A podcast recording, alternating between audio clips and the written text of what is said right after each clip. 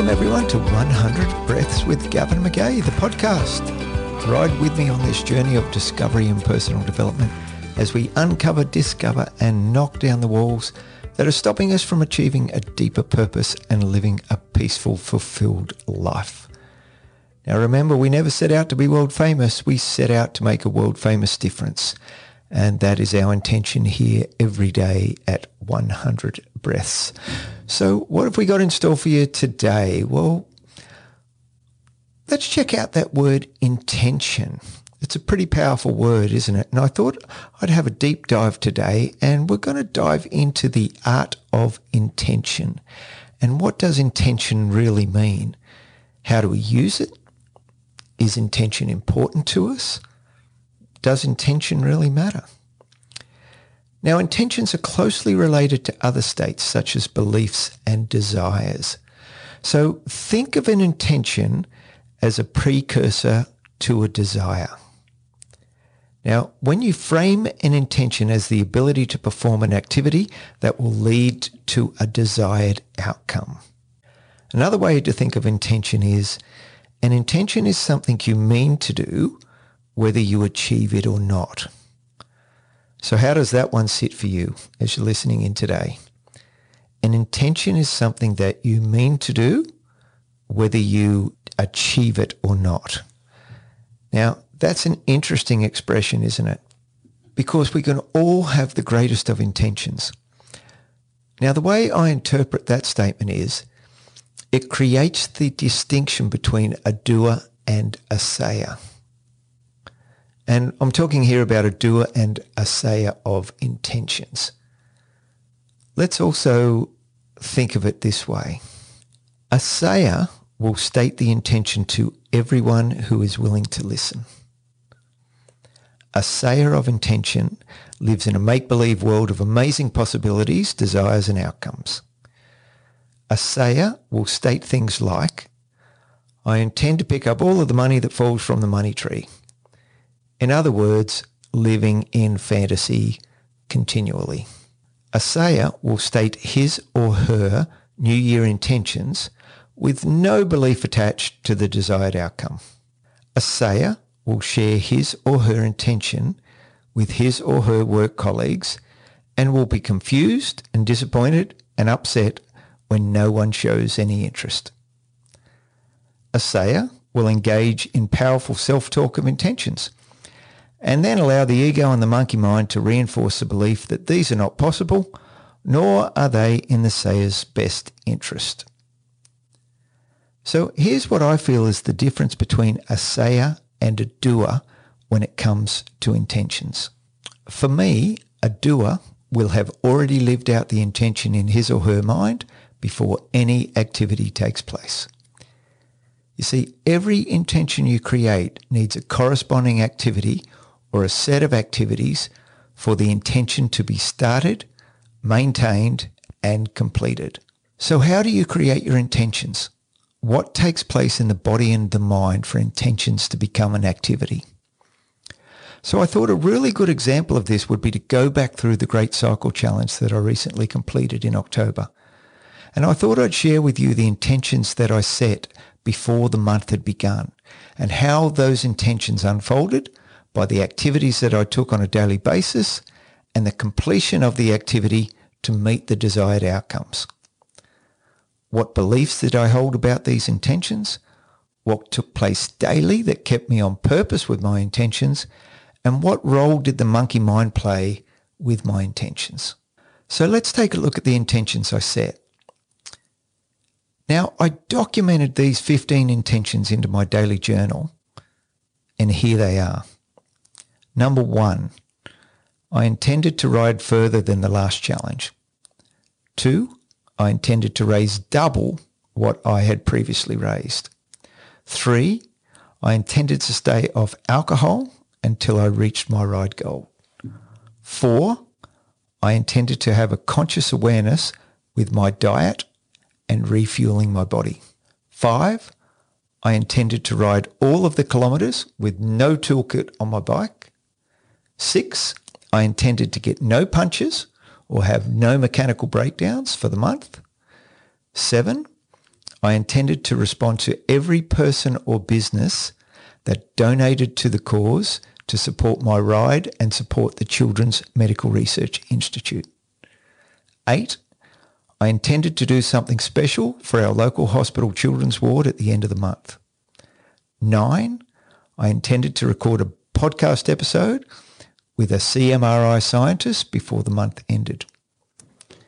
10. I intended to record and photograph every ride I did. 11. I intended to share the journey across social media platforms and with my clients and prospects. 12. I intended to bring community awareness to 100 breaths and mammals murmurs. 13. I intended to celebrate as each goal was met. 14. I intended to reward myself with something for me at the completion of the month. 15. I intended to listen to my body and take action to rest, repair, and rejuvenate as required. So every one of these intentions needed an activity or a set of activities to take place. And the first activity that took place was my visualization of the entire month. I visualized achieving all of my goals and intentions in my mind and aligning to the associated feelings of accomplishment before I had left on my first ride. So in reality, what I was doing was I was feeling and creating a future as if I was in that future now and this was how I intended it to be. Now, that might sound a little bit ahead of myself or a little bit outside of myself, but it is such a powerful thing to do, creating your own future in your mind by how you feel. And you can do this not only with intentions, but with anything that you want to bring into your life. Think of that. Think of the feelings of what you want to create into your life and live in them as if they're already here. So you're probably sitting back there thinking, well, look, that's a whole lot of intentions there, 15 intentions. Well, how did I go on those 15 intentions? Well, I'm really proud to say that I met and completed every intention that I set. And the month unfolded exactly as I visualized it would. Now, I'm not saying that some days were not extremely challenging. And fitting in all of those intentions around all of the other activities that were happening in my life, such as assisting to raise our 18-month-old son, work commitments, extended family commitments, etc. But the thing was that I allowed every day to simply unfold as it needed to unfold. And there were some things that needed my attention every day in preparation to meet the intended outcomes later in the month. But myself and the team just got on with focusing on the task at hand and moving to the next task. As you may know, I've followed the work of Dr. Wayne Dyer for many years. And Dr. Dyer wrote The Power of Intention. And within this book, he talks about the seven faces of intention. He states that learning to master the seven faces of intention is key to living an intentional life. These seven faces represent both the ways in which you are already expressing your intention and the ways in which you can begin to develop this intention more consciously. He writes that by banishing doubt and trusting your intuitive feelings, you clear a space for the power of intention to flow through. So let's have a look at his seven faces of intention. Let's explore them. Number one, be creative. The first phase of intention is creativity. Creativity is essential to living an intentional life because it allows you to begin to see connections and opportunities that you were not conscious of before. You see, the universe does not work in a linear, logical manner. Synchronicity will emerge from unexpected and seemingly random places when you are prepared for it. By training yourself to become more creative and allowing your natural expression to flow forth, you can begin to tap into more of this energy. Number two, be kind. Kindness and compassion are cornerstones of any true spiritual practice. Being kind in all circumstances requires you to gain a higher perspective and begin to see the world from another's point of view. When you are kind, you emit a radiant, positive energy, and you let the universe know that peace and well-being are important to you. This sets your intention and clears the way for the manifestation of more positive experiences into your life. So you can even relate being kind back to creativity. Or I certainly can when I put those two together.